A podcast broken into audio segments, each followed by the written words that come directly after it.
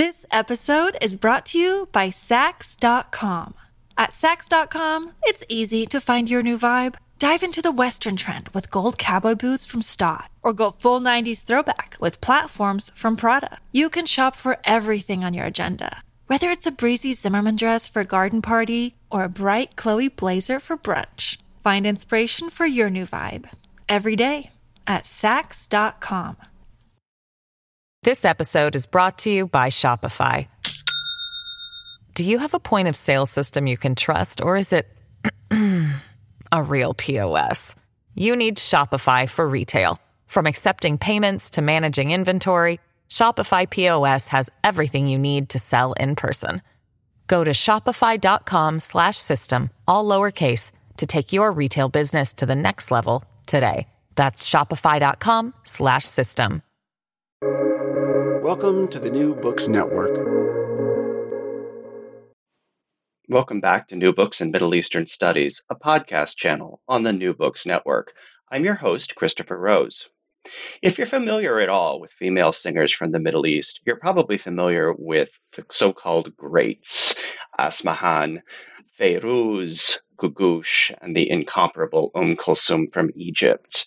My guest today has taken a new look at an emerging art form in the Middle East, one that one doesn't necessarily associate with empowered messages and Muslim women: hip-hop. Hip-hop culture has been widely acknowledged as a global cultural phenomenon, but little attention has been given to women's participation in hip-hop culture in non-U S contexts. Hip Hop Harem, by Angela Williams, Associate Director at the Center for South Asian and Middle Eastern Studies at the University of Illinois at Urbana-Champaign, explores the work of seven prominent female rappers from the region. Through the lens of hip-hop feminism, she seeks to express how the artist's work affects female audience members who relate to the themes of self-determination and liberation expressed in the music within their own lives. This book turns the popular imagery of the harem on its head, in likely hip-hop fashion, as the artists speak back to voices of male dominance and a power structure that has sought to define them and the region. Angela is an old friend of mine, and it was great to get finally get to talk to her about her new book and her research. Here's my interview. Angela Williams, welcome to the New Books Network. Thank you, Chris. It's so nice to be here. Uh, our traditional first question is about you. Uh, tell us uh, about your background, uh, your academic experience, and and what led you in the direction of this project. And of course, I'm very curious because you and I have similar backgrounds in that we both worked for a long time in, in university administration before going to get our P H Ds. So I'm I'm really curious to hear your story. Yeah, that's, thanks. That's a great question. I'm going to talk a little bit about my personal and then academic background that led me to this work. So I was raised in rural Illinois and went to a school district where we were mostly, well, we were the only mixed race family, oftentimes the only non-white family in the district. My mom is white and from a farming family, and my dad is African-American from Chicago's South Side, born in Mississippi to a sharecropping family who came to Chicago during the Great Migration. So just because of my own experience, I've always been sensitive to, to what it means to be like a quote other. And when I graduated high school, yeah, I was working full time at an office job. I didn't even want to go to college, and I worked for a couple of years. I just thought, I've got a job, what I need to go to school for. Um, but I did end up going to college, to a college called Goshen College in northern Indiana, and I didn't even know what to study. Uh, but I took some Bible and religion and philosophy classes and ended up transferring to U I U C and majoring in linguistics. And I've always enjoyed language study. And, and maybe like you too, um, kind of my intro to the region was through language study. And I find language study similar to religious study because both are dealing with signs and meaning. And, and so I was studying Arabic. And shortly after the U S invasion of Iraq, again, when a lot of Americans started studying Arabic and there was uh, funding to do so, and I went to Egypt on a fellowship, and there I met people from various parts of society, you know, um, the people at the American University in Cairo, all the way to people who were driving us to the university and to our dorms every day, and and, and spoke with them and and just saw the diversity of, of, of society there. Um, and I went to a concert uh, and this group was rapping on the stage, and I met a few of the artists afterwards, and that really impressed me. So when I came back to the U S and I went to graduate school in linguistics, I just didn't feel like that was a good fit. But I did end up, it did end up writing a piece on code switching English and Arabic and Egyptian hip hop, which became my M A thesis. And I started working at the Center for South Asian and Middle Eastern Studies in their outreach position, because I really wanted to spread awareness about whatever I'd learned about the region to the rest of American students. Um, and after a couple of years of that, just decided to pursue doctoral studies again, um, hoping that whatever knowledge I could bring um, could, again, enlighten more more people in the U S about the region. And I was thinking about a topic I didn't know for a couple of years, and it was actually my advisor, thankfully, Doctor Cameron McCarthy, who suggested I go back to that M A thesis. And I just started searching around on what was happening online with research around hip-hop in the Middle East, North Africa region. And by that time, you may remember that we'd seen films like Slingshot Hip Hop by Jackie Salome, which profiled Palestinian artists, I Love Hip Hop in Morocco. And so there were a couple of films already out. And I just stumbled on these videos on YouTube, uh, the recordings of a competition show of Arabs Got Talent. And I saw the Egyptian artist Myam Mahmoud, at the time just nineteen-year-old student, rapping on stage in this song that was a call for equal protection of women under the law from harassment and abuse. And And it was so bold and inspiring. I just started to look more. I thought, are there more artists? And came across more art- artists online and thought, why not? You know, women who are rapping in this region of the world talking about their experiences. And I, I floated it by my advisor, and thankfully he agreed that it belonged in education. And, you know, I could I could write about sort of education and knowledge production um, from a lens of hip hop, the women uh, rapping. Yeah, and uh, we'll we'll come back to to to that uh, critique of knowledge production uh, at, toward the end of the interview. Uh, I, I want to start uh, uh, both with your title um, and then your introduction, which refers to it. The title, of course, being Hip Hop Harem, um, and your introduction overturning the harem. Um, and you use this this image of the harem as a point of departure to describe your project, and I thought I thought this is a really interesting uh, way to open uh, your book. So, could could you talk more about this this sort of juxtaposition of language that you're using here, and and specifically what brought you to to, to the study of these women and their performance? Mm-hmm. Yeah, thanks. Yeah, so the image, as you're saying, and the idea, what we think of as harem life, is is such a provocative representation, I think. And to me, it's sort of a culminating symbol of the misrepresentation and misunderstanding of the region, women especially. And we have these French painters who painted scenes of harem, harem life, and those served to exoticize the region. And so for me, coming from education and also thinking about my own studies and the courses and content around Middle East studies, um, I was just very much concerned about how it is that we come to know what we know. So mm-hmm. I, yeah, I wanted to reclaim that word harem. Um, and I chose the title because, again, yeah, this fascination of women's lives, um, uh, particularly displayed in nineteenth and twentieth century European travel logs and art. And the idea within hip hop studies, scholars have talked about script flipping, which is this practice of verbally one-upping your opponent. Mm-hmm. So you use the word and turn it around, you flip the script to something uh, more meaningful, redefining the term. So I wanted to think about, use this feature of script flipping to think about harem and redefining it as not an exotic space, but a place, a space where uh, hip hop is dominating and, and women's expressions is normalized within this region.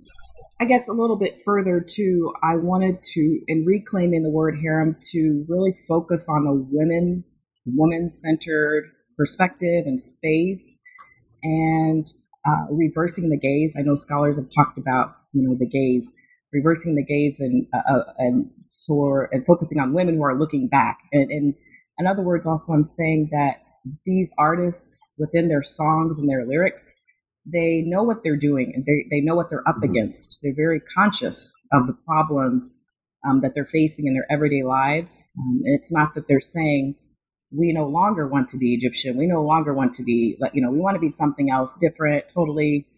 Um, that, no, they they know what's going on in their spaces, and they're comfortable with their, you know, identities in their countries. Um, but they're just talking about issues they, they deal with and making a space for that expression and demands for change. So to me, that's a very different kind of space to think of, uh, to imagine. Um, it, it, it, yeah, a very different kind of space to imagine of, of what harem could be like. Right. Um, it's interesting that, that you, you talk about not only uh, knowledge production, but where, where we get that image of each other from. Um, I remember when I was uh, in in my job, and we hosted a writer from Egypt, and someone asked her, you know, what her impression of, of Texas was. And she says, well, it's not violent like I thought it would be.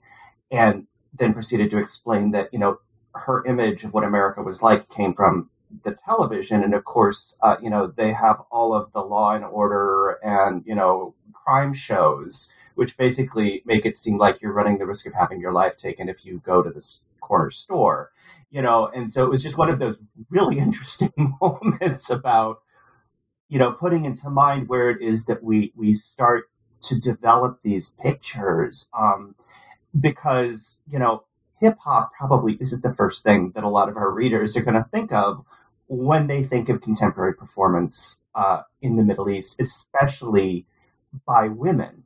Um, you know, but you argue that there are these strong commonalities between the origins of hip hop in, and which, as you point out, you know, came, derived from U S based African, Caribbean, uh, Latinx culture, um, and this subsequent rise of a global hip hop culture, in particular, uh, hip hop feminism. Um, so, can you? T- and by the way, this is just a fascinating chapter to read in an academic book, um, because it's um, uh, I, I, one of the things that I think really struck me about this section was uh, this would be such a great model to give to an advanced undergraduate who is struggling with what methodology is, uh, because I think you do such a good job of of just laying out how all of these things inform your work. So I, can you talk more about how hip hop has been translated and adapted into different contexts? Yes, thank you so much. Um, that's such a great question. Um, I think all studies of global hip hop, and there has been a good amount, like Europe, Asia, Africa, um, it's always important. And I, what I like to see is to have like a basis of an understanding of the origins of hip hop in the U S. Um, and to me, the most complete work is done by Tricia Rose, who wrote Black Noise in nineteen ninety-four and Hip Hop Wars in twenty thirteen.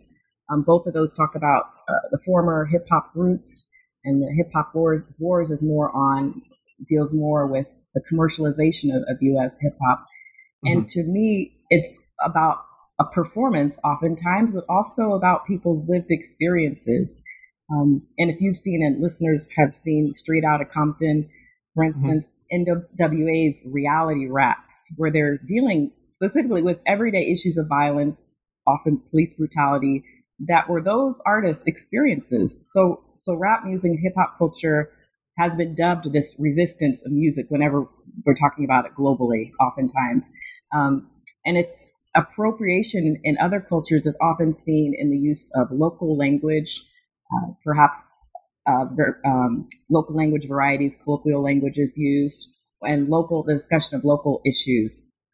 And hip-hop feminism deals with the representation of women in hip-hop and how those representations are received or reworked by other women, so by listeners. How are people seeing themselves in those lyrics or and talking about other women using those same words, perhaps? Um, and hip-hop feminism has been concerned with Yeah, the safety of Black and brown and marginalized bodies. So I wanted, I saw this work, um, or, or hip hop feminism as a basis for, for what I wanted to, you know, uh, as a frame for what the, the artist I was looking at um, was doing.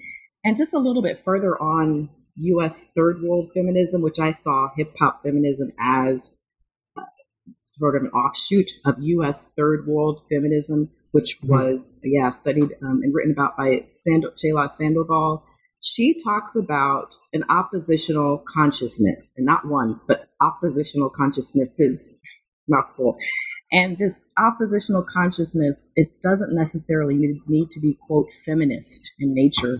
Rather, mm-hmm. it's like a history of consciousness as it represents links and experiences and struggles of people um, within a specific context or cultural region. And I thought of the context as being Middle East region.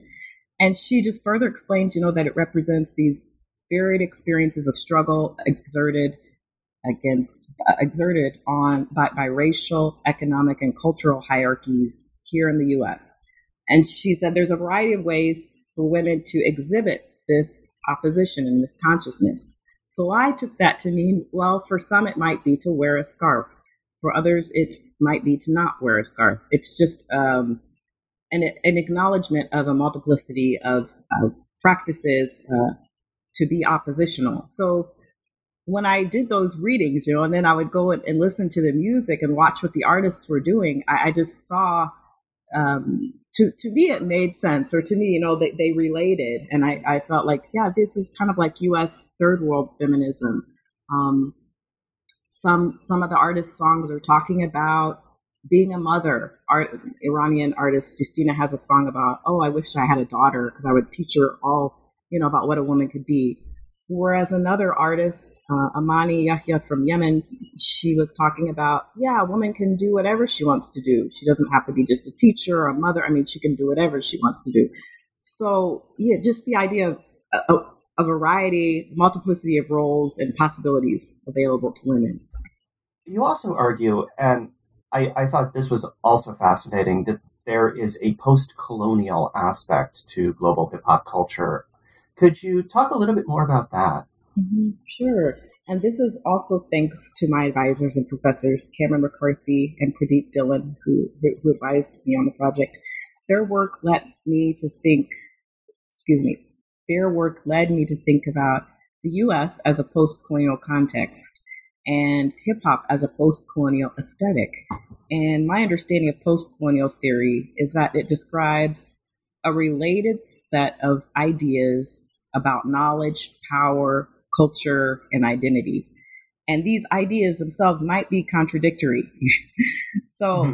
yeah, also the work of McCarthy and Dimitriadis described these three motifs to define the post-colonial aesthetic, which are counter-hegemonic representation, double or triple coding, and emancipatory or utopic visions. And again, I saw all of these in the work of the, of the artists. So according to McCarthy, post-colonial artists, quote, challenge the ways the colonial imagination has sought to constrain third world subjects in reductive and simplistic discourses of racial and national origin. So I see global hip hop as doing this, creating spaces for emancipatory visions, creating multiple layers of, of meaning. And others have referred to it as anti-colonial to describe these artists and the music. Um, and I, I didn't really think of that terminology. To me, I just had read literature on post-colonial theory, and, and that made sense to me. So, uh, no pun intended, but we've we've danced around uh, this uh, now uh, for, for two or three questions. So uh, let's turn now to the to the uh, seven artists that you Uh, uses the basis uh, of the book. Uh, so tell us more about them. Yeah, sure.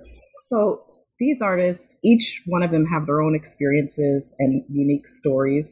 And I did devote some space in the book just to profile each one shortly.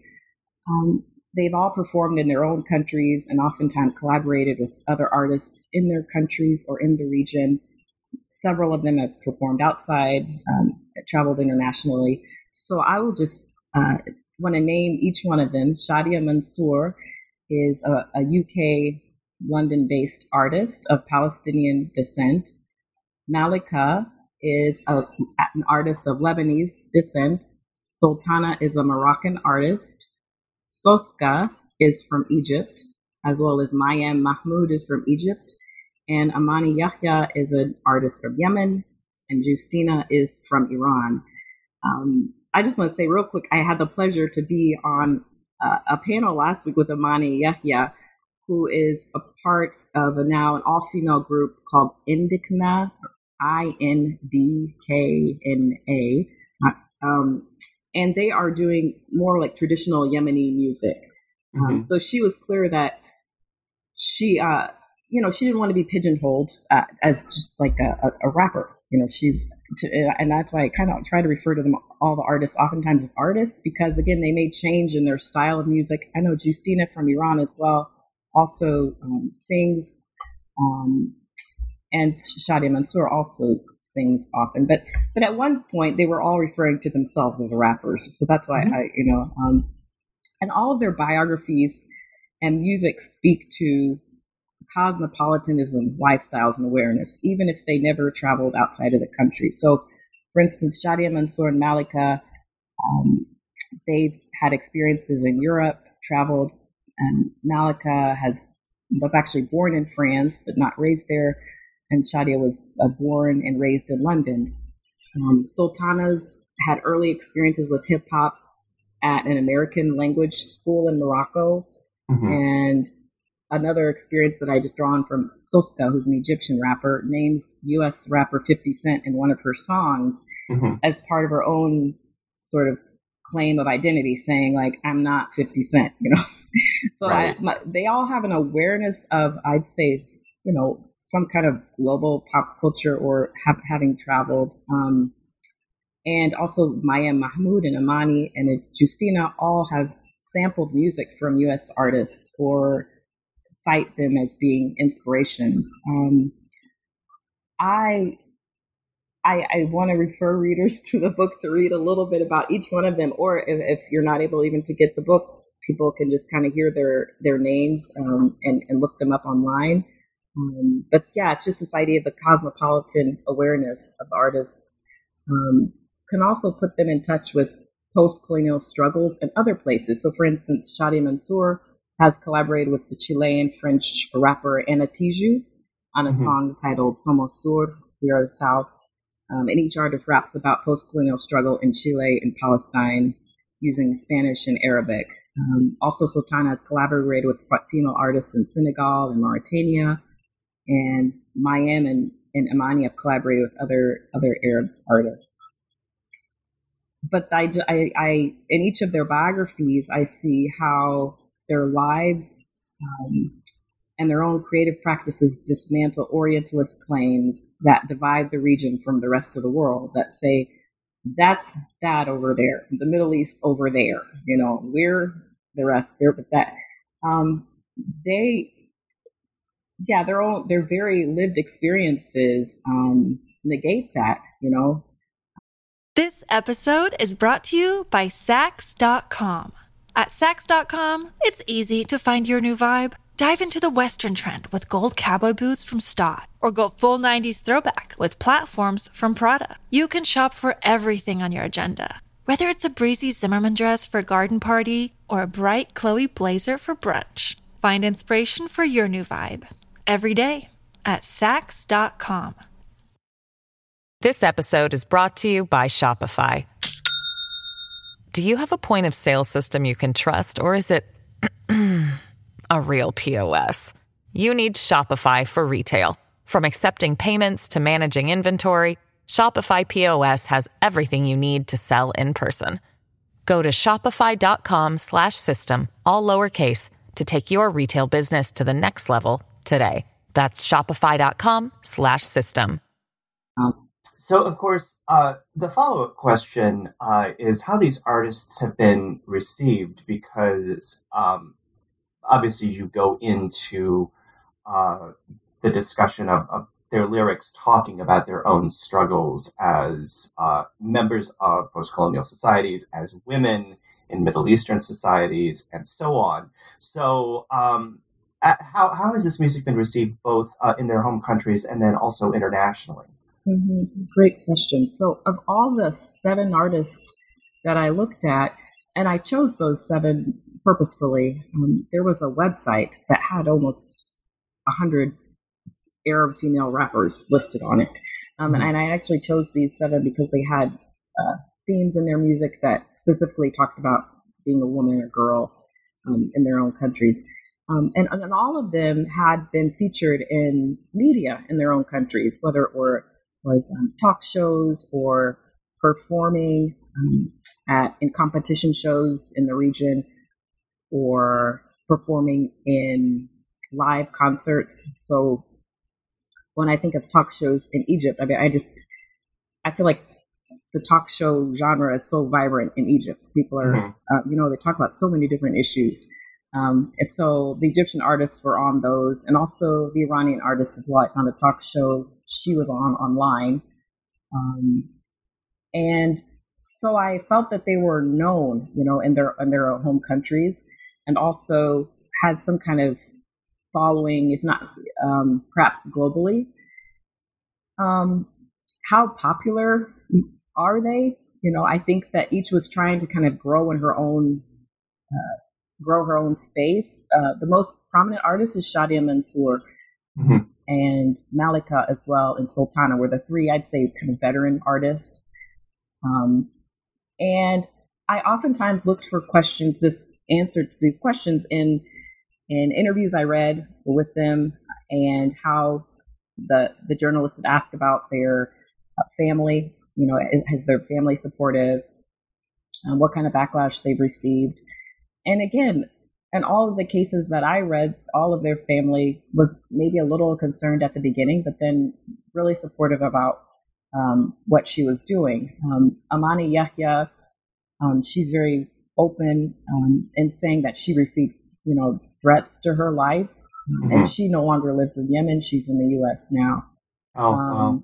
yeah, yeah. And but within the international community, again, they've been widely accepted and supported. Oxfam, for instance, did a, a collaborative project with Myam and Amani, that's an Egyptian, and the Yemeni artists, and a, a couple other male artists from the region. They went to a refugee camp in Jordan and recorded a song there about, um, it was called Free Woman, Imra Hora. Mm, and okay. Again, sort of these uh, messages of, of all that a, a woman can be. So I think that, and also the Lincoln Center uh, hosted Amani Yahya, um, and Soultana has also participated in uh, various programs at U S universities, I think sponsored perhaps by the State Department. Um, so it's it, how they're being received um, is is varied, but but internationally, you know, positively. You, you you've answered this uh, partially, but I just have to ask out of curiosity if you've had the chance to meet uh, any of them. Oh, that's a great question. I did not get the chance to meet any of them. I have not personally face to face. So when I started writing this back in two thousand sixteen, so it's, you know, I consider it a pretty dated piece, you know, when you think about popular culture, um, and each one is changing, and she's changing her, her presentation and changing her style, you know, all the time. I did reach out to all of them on social media or through email, and I did hear back from all but two. Um, and I just let them know what I was doing, and, and, you know, asked, could I send some interview questions? Uh, but I didn't hear back. When when the publication of the book came out, actually, a couple artists, though, did review their profile. They're like the part of the chapter that I wrote about them. Oh, and, interesting. Yeah. And they were, you know, they seemed happy about it. Um, but even, yeah, last week with Amani Yahya, I don't know that it, she even um, knew. knew. Um, yeah, I would love to send her the book. It's just um, I'm not on Instagram, and a lot of times people are, I find, moving and navigating through Instagram or Twitter. Um, so that might be a thing I need to, to get with, but I would love to, to, um, sit and, I mean, to talk with them. One, I was WhatsApping with when I was writing, and she was trying to come to the U S to study music. Oh, I think that that just might speak to the, this whole idea of what I'm talking about, and kind of who speaks for the region, and perhaps just my name uh, being what it is could have been a turnoff. Perhaps, I don't know, maybe I was looking like a nosy American snooping around, but I really just wanted to bring more awareness to, to her work, to their work, um, and, and their music, and let them know that it was really inspirational. And um, yeah, so I hope in the future, if there's any way, or if any of them hear this podcast, I would love to talk to you, love to send you a book. I have a book with your name on it. And uh, Yeah, we could. I'd love to hear your feedback. Yep.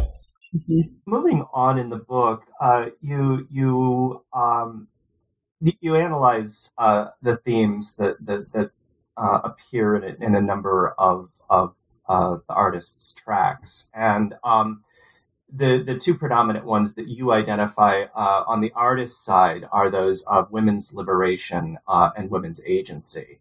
And then you also identify themes that are perceived by their, their audiences, which include issues like sexual harassment, uh, social pressures and expectations. And also, um, and I thought this one was, was really interesting, uh, the preservation of cultural heritage.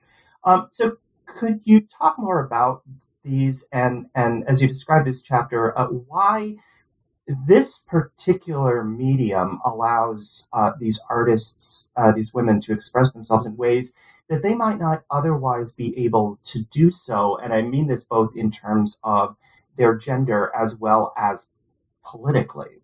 Mm-hmm. Yes. So the two predominantly themes, that, as you mentioned, that I saw all of their work sort of rotating around are, are that of liberation. And I saw that as liberation from legal and social codes that have harmed women more than protect them.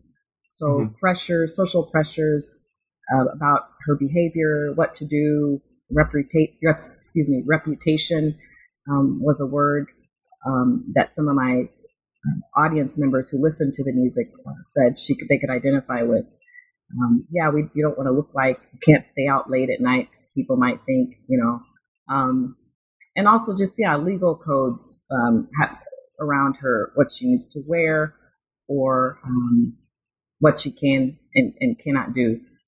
Um, and women, yeah, the artists just show that they're, you know, aware of those and, and want those to be changed.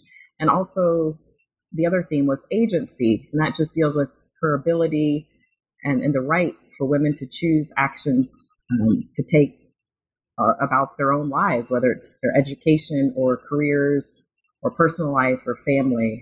Um, and the other, another idea of cultural preservation. Yes, I saw that especially in the work of Shadia Mansour, our Palestinian artist, who always in public wears a Palestinian thobe when she, when she performs on stage. And so she's performed in the U S and, and throughout Europe. Um, And I think that's, and she actually even has a song about the kufiya, the black and white checkered scarf, um, says, saying, you know, claiming this, the garment uh, as a symbol of Arab identity or Palestinian liberation. Um, and I saw in other artists as well, again, the idea of cultural preservation, um, just an idea of who they are, um, just... just a proclamation to confirm their own country. So Soska, mm-hmm. for instance, Soska, at the time, she was wearing a hijab. I don't think she does today. But one of her songs was, oh, her song was Bint Masriya, Bint Masriya. And the Bint Masriya, I'm, you know, she'd be like, I'm an Egyptian girl. I'm an Egyptian girl. I don't put gel in my hair, you know, to make it curly. You know, um, this is what I look like. I don't dress in American clothes.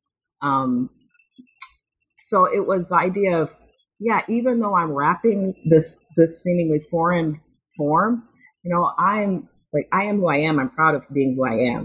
Um, and yeah, Justina as well. In all of her videos, she would usually wear a hood. Maybe she'd have a hoodie on or a big coat with a hood, and she'd have her hood up. Um, mm-hmm.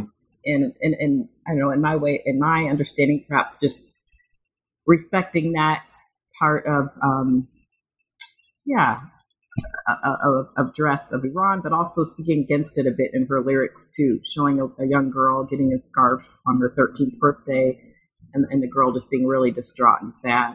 Um, so again, it's not um, sort of not, not an amalgamation or like a, any kind of a disappearance of who, of, of their own culture, but I felt like they were trying to preserve their own um, sense of self, you know, within this field or within, um, yeah, the community. If you even think about like global hip hop community. I, one of the things that, that I thought about when, when I was reading this chapter is that it kind of reminded me about, um, and of course this uh, is so early twentieth century Arab intellectual history, which uh, is my advisor's influence, but where all of these arguments about Turath, you know, uh, what what is authentic heritage, you know, and who gets to claim it. And, and I almost felt like um, that was what was going on here. Um, is is that these women were basically saying, hey, I get to claim and define what my heritage is too. That's excellent. I love that. Yeah, I mean, that, that's that's spot on. I wish I had known that literature, or, yeah, included that. I think, yeah, that's it. there, mm-hmm. There's a lot of it, so be careful what you yeah. Just go into a rabbit hole.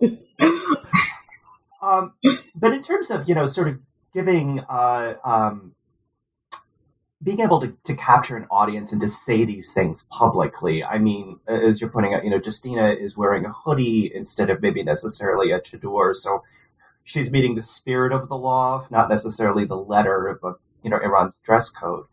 Um, you know, but she's also then able to speak out about it uh, while adhering to it literally. So, um, so, so again, that this is one of the the, the the reasons why I was wondering about how it is through th- th- this medium, which is already kind of a new introduction into the Arab world, um, lets these messages get out or be received in, in new and different ways. Mm-hmm. That's that's a great point and question. And I'm going to draw back to our, our our Iranian artist Justina again in her interview um, in this Persian online talk show. She explained her understanding of this. And she said that when rap first originated, the music was mostly created in protest, she said, and later other topics and genres of rap emerged, such as party rap and lyrics mm-hmm. that dealt with topics like drugs and sexuality.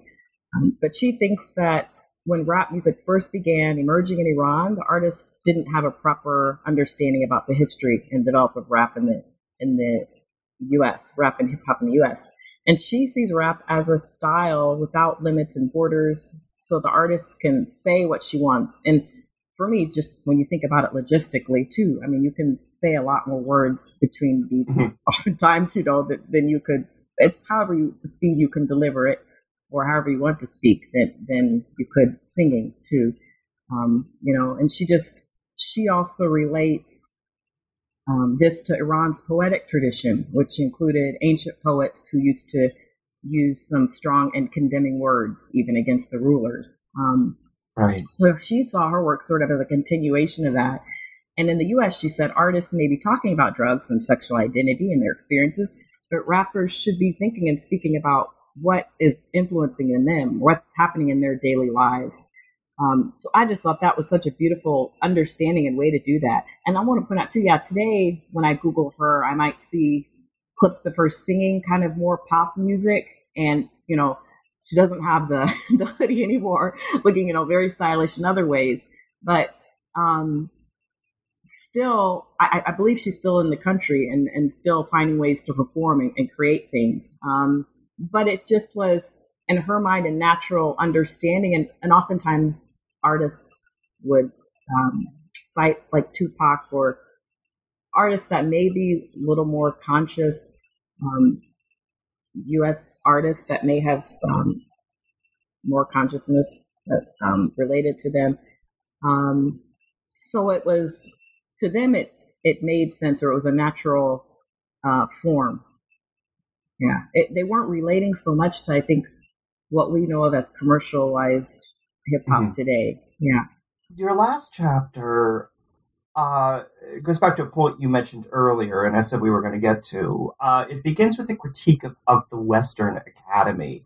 Um, and I won't lie, I had a moment of, of mentally reviewing my own syllabi when when, when I read it, um, because you're specifically talking about the issue of how women are represented um, in knowledge production about the Middle East and North Africa, or rather, as you point out, are not represented frequently, and in particular, often not given the opportunity to speak for themselves. Um, so since you've already brought it up, and I want to come back to it uh, to give you the opportunity to talk a little bit about this, and also how uh, studies like this one can help us change that. Mm-hmm. Thanks, Fritz. I've also reviewed your syllabi and always appreciated them. So thank you for that. I think they've been very guiding to me often. So, you know, for this, I think about Edward Said and one mm-hmm. way he described Orientalism and Orientalists, he said, are those who make a living from studying the Orient. So I've had conviction in, of my own um, in, the, in this whole aspect as well. And when I look back and think about, right, the courses that I took um, in Middle Middle East studies, quote unquote Middle East studies, um, which I think can sometimes, you know, be just an offshoot of Orientalist studies some, sometimes. Yeah. Um, yeah. But there wasn't a yeah an abundance of work on women's representation or even the arts for that matter. I mean, this region of the world is so rich artistically. When we think mm-hmm. of uh, art, uh, music, and, and poetry, literature traditions, um, Gilgamesh. mm-hmm. I just I taught this in the intro class. I mean, you know, one of the first pieces of human literature that we think of, you know, is, is from this region, um, and we oftentimes. We, that just doesn't show up in our coursework because we're so focused on, quote, like the modern um, conflicts or political issues happening. Um, and so, so yeah, I came back around to knowledge production and thinking about how teachers could use this work because that's sort of why I went into education in the first place. It came out of my work as an outreach coordinator. I never, and I have never still been a classroom teacher, but I knew that uh, education matters so much. And what happens in our, our classes in middle school and, and all of our K through twelve, it matters so much, I think, to the rest of our lives. And um, sometimes by the time students get to college, they already have, right, a formated, formulated idea of, of how the world is and things. Um, so I always wanted to write something or do something to, to assist teachers more, um, and I thought if I could have written a curriculum, um, that would have been, yeah, to me that would have been really useful for that last section. And that's, but I, I still try to talk about the book with teachers um, and think about learning exercises around it, around the music and around lyrics, um, because I think that kind of going back again to my own life story, I think that. You know, we all feel marginalized sometimes at some point, or there's all, we all have some aspect about our own identity that we don't want others to, yeah, capitalize on or, uh, you know, uh, define about us, you know, um, whatever that is. And I, I just, I think, I wish we could talk to more of our U S high school students about that. Like about, yeah, how do you not want to be stereotyped? And like I was saying, as a rural student, maybe, students in the rural, students, they can know what it, know how that is because people think they're a certain way or whatever. Um, and and just relate that then and say, okay, now let's learn about, you know, let's learn about others in that same way or try to have that that same understanding that we want people to have about us. You know, can we ex- extend that uh, to others as well?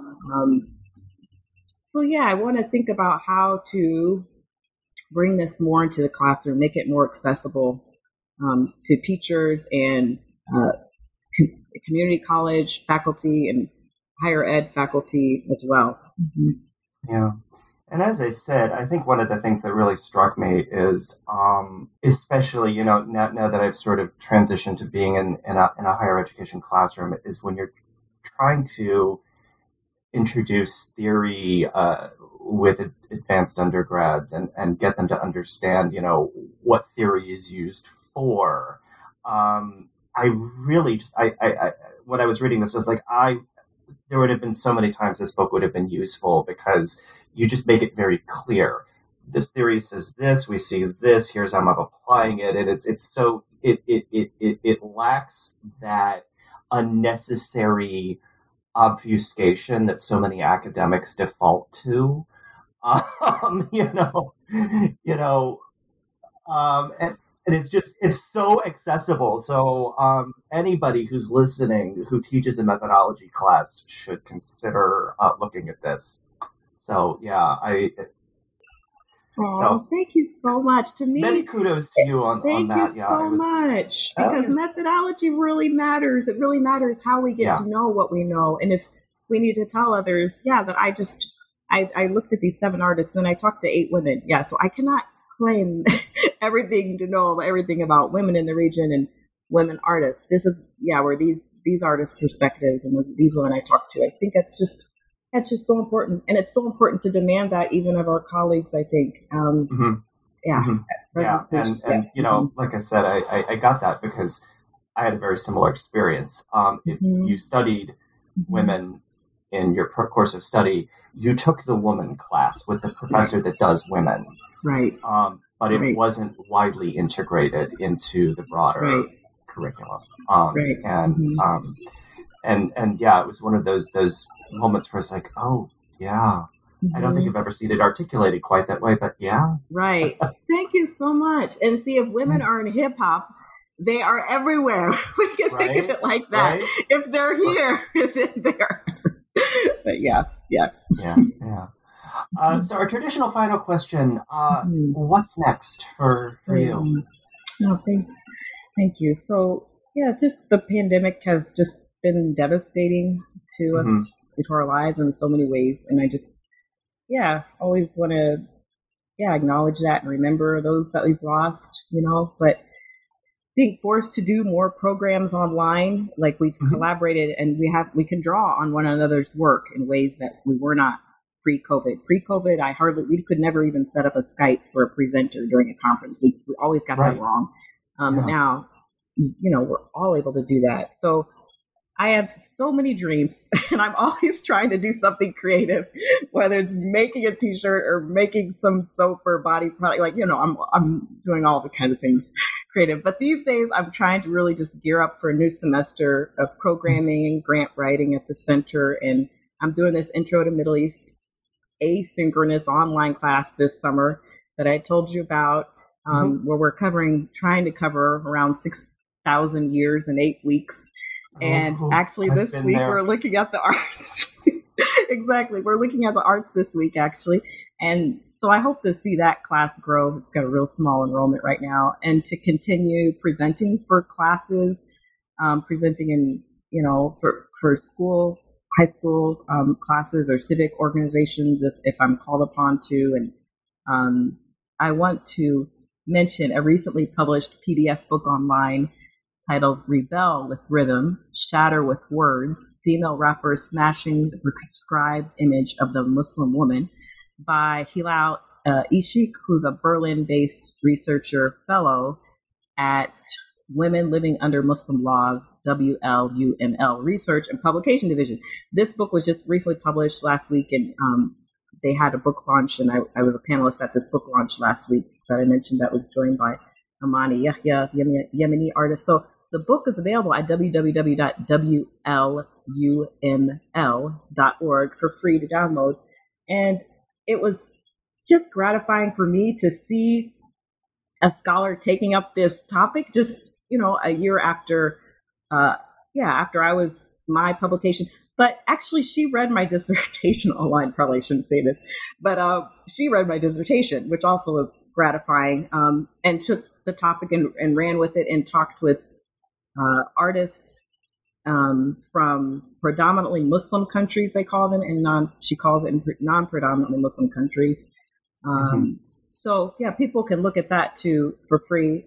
I'm always wanting to be open to collaborate or... or just do things with our, with scholars in the U S or international scholars, and doing whatever I can to keep shining light, you know, on on, on these artists and representational work that's being done coming out of the region, you know. Um, so yeah, we will see. Yeah, yeah, and of course, you know, I spent uh, or have spent uh, quite a bit of time uh, doing similar work, and um, you know, public history is still a big part of what I do. And so, um, you know, it's really important. And I don't think, um, especially those at the university level who don't work with university students directly, uh, tend not to get appreciated for the amount of effort that they put in. Um, so uh, here is my public acknowledgments of uh, you and all of our, our colleagues uh, who, who do similar work. Yeah. Thank you so much. Yeah. Angela Williams is the author of Hip Hop Harem, Women, Rap, and Representation in the Middle East, and it's available now from Peter Lang. Angela, it's been great to have you on the show. Thank you so much for this opportunity, Chris. It's been wonderful to talk to you. Pleasure speaking with you. Um, long admirer of the work that you're doing and supporter. So, so thank you so much.